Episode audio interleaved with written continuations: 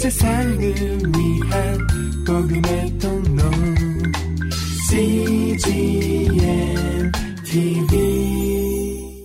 우리 강한 자가 마땅히 연약한 자의 약점을 담당하고 자기를 기쁘게 아니할 것이라. 그렇습니다. 오늘 예수 믿는 사람이, 당신이 예수를 정말 믿는다면 자기를 위해 살지 말라는 거죠. 자기를 기쁘게 하기 위해서 우리는 존재하지 않는다는 것입니다. 예수를 믿고 난 이후에 우리가 존재하는 이유는 하나님의 영광을 위하여, 그리고 이 세상에 버려진 수많은 영혼들과 가난한 영혼들과 외롭고 고독한 영혼들을 돌보고 사랑하라고 우리에게 시간과 돈과 모든 것들을 허락했다고 하는 사실입니다. 우리 강한 자가 마땅히 연약한 자의 약점을 담당하라. 그리고 너를 기쁘게 하기 위하여 살지 말아라. 그렇습니다. 여러분, 자기 문제만 해결되면 다 해결되는 거예요.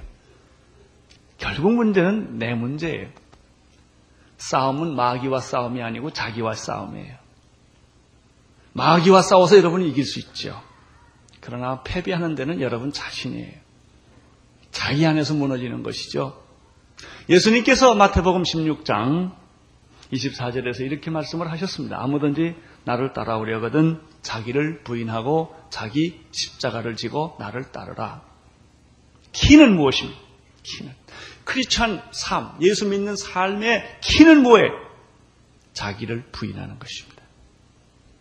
자기를 십자가에 못 박는 거예요.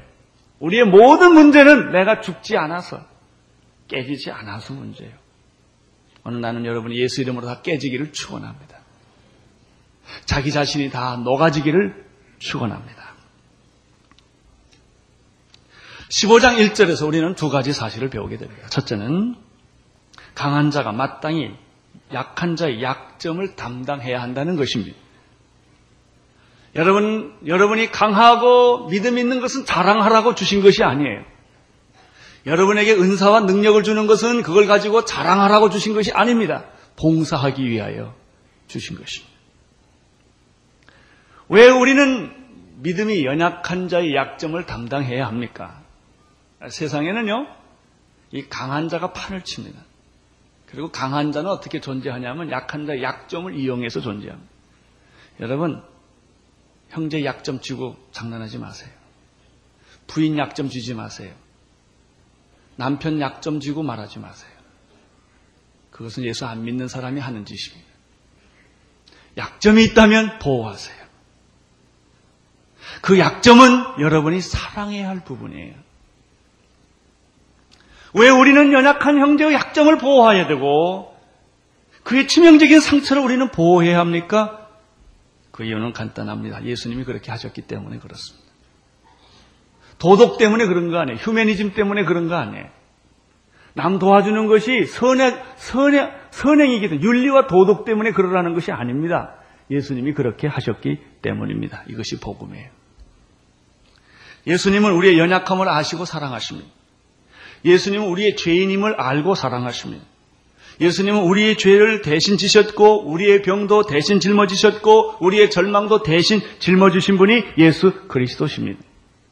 만약에 예수님이 우리의 약점을 파고들었다면 나는 살 길이 없는 사람입니다. 예수님이 우리의 죄를 지적하셨다면, 우리의 실수를 지적하셨다면 여기 살아남을 사람 하나도 없지요. 다 예수님이 눈 감아주시고 못 본 척하시고 안 들은 척하시고 그렇게 해주셨어요. 할렐루야. 그래서 내가 여기 있는 것이죠. 따라서 내가 그렇게 은혜를 받고 용서를 받았다면 내 연약한 형제를 도와줘라. 그 약점을 커버해줘라. 그걸 비판하지 말아라. 이것이 지금 14장, 15장에서 반복적으로 계속 우리들에게 말씀해 주는 것이죠. 여러분이 약한 자를 도와주면 무슨 일이 생길까요? 예수님을 느끼기 시작해. 이게 중요한 겁니다.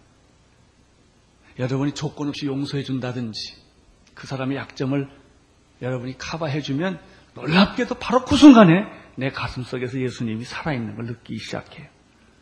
여러분이 아무리 좋은 말을 하고 아무리 옳은 말을 하고 비판을 해도 거기는 예수님이 안 계셔요. 두 번째 15장 1절에서 발견하는 것은 뭐냐면 자기를 기쁘게 하지 말라 그랬어요. 여러분, 우리가 옷 입는 것, 학교 가는 것, 결혼하는 것 다 누구 기쁘게 하는 거에 나 반지 만드는 거 다 이게 맞냐 안 맞냐 뭐 전부 그런 거예요. 화장품이 내 얼굴에 맞냐 안 맞냐 다 자기. 다 자기 기쁘게 하기 위해서. 사랑하는 성도 여러분, 아내를 기쁘게 하기 위해 남자가 존재한다는 거 아세요? 이거 아셔야 돼요. 또 남편을 기쁘게 하기 위해서는 아내는 존재한다고 믿으세요. 그러면 가가정이 평화가 옵니다. 너를 기쁘게 하지 말아라. 너의 쾌락 중심으로 가지 말아라 그랬습니다. 왜 그러냐면 예수님이 그렇게 하셨기 때문에 그래요. 그것도. 베드로전서 2장 21절에 보면은 그리스도도 너희를 위하여 고난을 받으사 너희에게 본을 끼쳐 그 자체를 따라오게 하셨느니라. 2절을 보십시오. 오늘 성경 말씀 2절. 2절에 뭐라고 그랬죠? 우리의 각 사람이 이웃을 기쁘게 하되 선을 이루고 덕을 세우게 하라. 여러분, 기쁘게 하는데도 법칙이 있습니다. 두 가지 법칙. 선을 이루고 덕을 세워라. 남 도와준다고 술집 끌고 가지 마세요.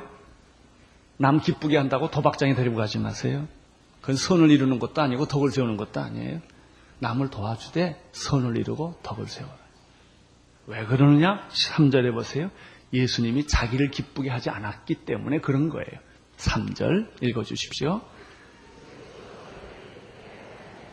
기록된 바 주를 비방하는 자들의 비방이 내게 미쳤나요? 왜 우리가 남에게 선을 베풉니까? 왜 약자를 도와줍니까? 가난한 자를 도와줍니까? 간단합니다. 내 자비와 도덕심이 있어서 그런 것이 아니고 세상 사람들은 그렇게 해요. 아, 도와주는 거 좋은 일이지. 약한 사람 도와주는 거 좋은 일이지. 노인들 도와주는 건 좋은 일이지. 그건 다 그 사람들의 도덕성의 기초에서 하는 거죠. 성경은 그렇게 말하네요. 예수님이 그렇게 하셨기 때문이에요. 예수님. 왜 우리는 자기를 기쁘게 하면 안 돼요? 예수님이 자기를 기쁘게 하지 않으셨기 때문에. 예수님은요, 자기를 위해 십자가 지지 않으셨어요. 예수님은 자신을 위해서는 십자가 지실 필요가 없어요. 죄가 없으시기 때문에.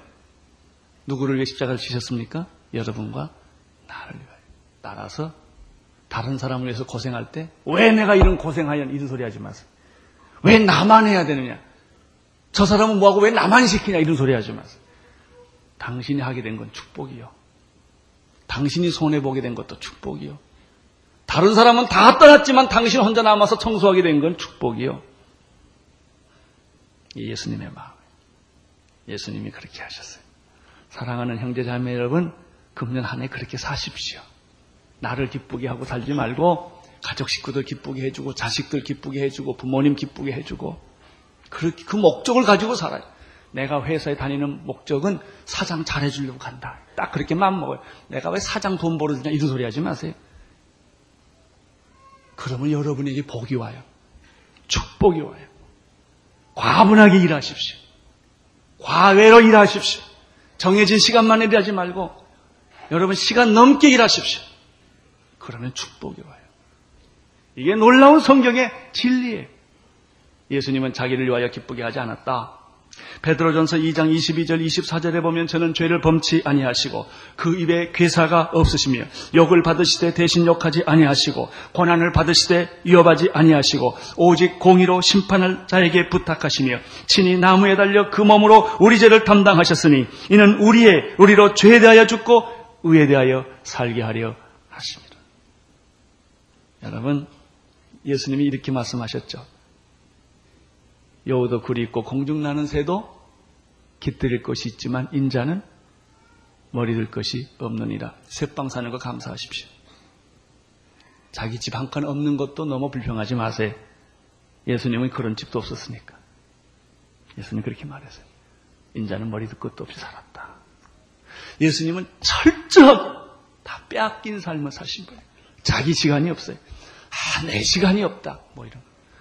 내 공간이 없다. 이런 소리 하지 마세요. 그게 정상이에요. 내 시간도 없고 내 삶이 없어요. 내 건 다 하나님 거예요. 그렇게 사는 거예요. 이게 하나님 믿고 사는 것이죠. 그런 축복이 여러분에게 있게 되기를 바랍니다. 사랑의 착취를 당하는 거예요. 누군가 나를 다 뺏어가라 이거예요. 내 걸, 내 시간도 뺏어가고 내 건강도 뺏어가고. 여러분, 하나님 섬기다 죽으면 얼마나 좋아요?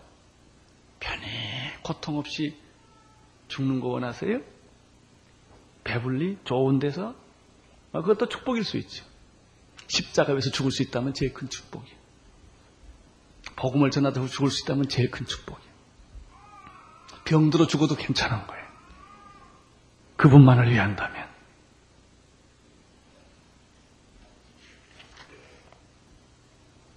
사절을 보십시오. 시작. 무엇이든지 전에 기록한 바는 우리의 교훈을 위하여 기록된 것이니 우리로 인하여 인내로 또는 성경의 안위로 소망을 가지게 하셔야 합니다. 하나님은 예수님 왜 십자가를 지셨을까요? 여러분과 나에게 소망을 주기 위하여. 우리 시대의 절망과 우리 시대의 소망이에요.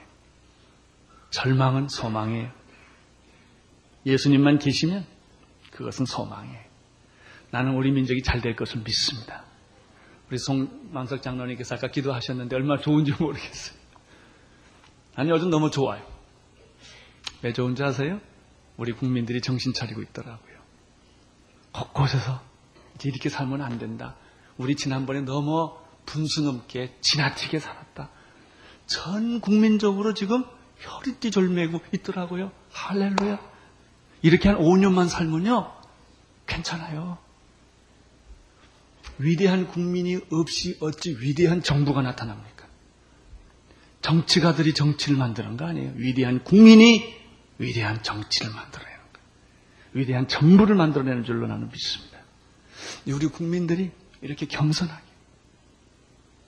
이제는 정말 검소하게 나를 낮추고 자기를 정말 채찍하면서 전 국민이 이렇게 한 4, 5년 살면요, 괜찮아요.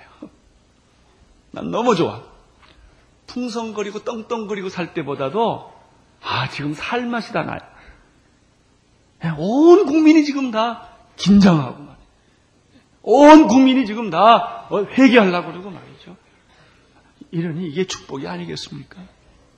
나 이거 좀 오래 갔으면 좋겠어. 이거 빨리 끝날까봐 걱정해. 이게 좋은 거예요, 좋은 거예요. 가난하면 축복이 와요. 북한은 배고파서 망한 민족이고 남한은 배불러서 망한 민족이에요. 우리는 좀 배고파야 돼요. 배는 깨져야 돼요. 사람만 안 죽으면 된다고요?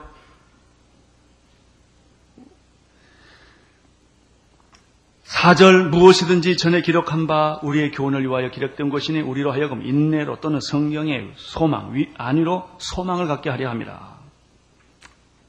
우리 하나님은 어떤 하나님이십니까? 5절을 보십시오. 5절과 6절 시작. 이제 인내와 안위 하나님이 너희로 그리스도를 본받아 서로 뜻을 갖게 하여 주사 한 마음 한 입으로 하나님 곧 우리 주 예수 그리스도의 아버지께 영광을 돌리게 하라. 우리 하나님은 기다리는 하나님이세요. 우리 하나님은 위로하시는 하나님이세요. 그렇게 해서 우리에게 산 소망을 갖게 하시고 예수 그리스도를 본받아, 예수 그리스도를 본받아, 유명한 말이죠.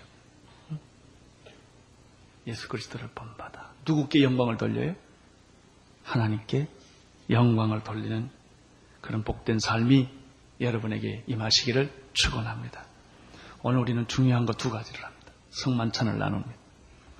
예수님께서 떡을 떼서 주시면서 이것은 너희를 위하여 찢긴 나의 살이라.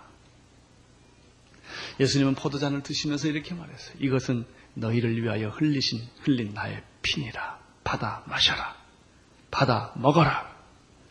오늘 여러분의 입속에는 예수님의 피와 살이 들어가게 될 것입니다. 예수님이 이렇게 말씀하셨어요. 이 피와 살을 먹는 자는 나의 죽음을 내가 다시 올 때까지 전하는 것이니라. 예수 그리스도의 죽음을 전하는 것이란 무엇일까요? 선교입니다. 예수님의 복음을 한 번도 들어보지 못한 민족에게 가서, 훈련된 선교사가 가서, 그 사람들이 올 수 없으니까, 그 사람들이 알아서 예수 믿을 수가 없으니까 우리가 그 사람들에게 찾아가서 문을 열고, 언어가 안 되죠. 문화가 나쁘죠. 음식이 나쁘죠. 풍토병이 있죠. 누가 도와주는 사람 없지요. 그 속에 뛰어들어가서 노크를 하고 예수님을 전해주는 거예요. 예수 그리스도의 죽으심을 오실 때까지 전하는 것이니라 성만찬이. 오늘 그 축복이 여러분에게 있게 되기를 바랍니다. 여러분을 뒤덮고 있던 모든 어둠의 세력들이 오늘 예수 이름으로 다 물러가기를 축원합니다. 병들이 다 떠나가게 되기를 축원합니다. 여러분 몸속에 흐르는 나쁜 피들이 예수의 피로 다 바꿔지기를 축원합니다. 주님, 나에게 당신의 피를 주시고 당신의 살을 주셔서 내 안에 숨어있는 죄악들이 다 드러나게 하시고 어둠의 세력들이 다 떠나가게 하시고 나쁜 것들이 다 물러가게 축복하여 주시옵소서. 내 생애를 통하여 내가 직접 가든지 헌금을 하든지 주님, 내가 그리스도의 죽음을 증거하는 그런 증인으로 축복해 주시옵소서. 이런 축복이 오늘 여러분에게 있게 되기를 축원합니다. 금년 첫 주일 신나고 좋은 주일입니다. 1년 내내 주일날 빠지지 않는 축복이 있게 되기를 바랍니다. 왜냐하면 아플 수도 있거든요. 그러니까 주일날 딱 나온다 그러면 내가 사업 안에도 하나님 다 해주실 것이고 내가 주일날 계속 오는 축복, 이거 보통 축복 아니요. 이 어려운 때 기적을 베풀어서 돈도 많이 버시기를 바랍니다.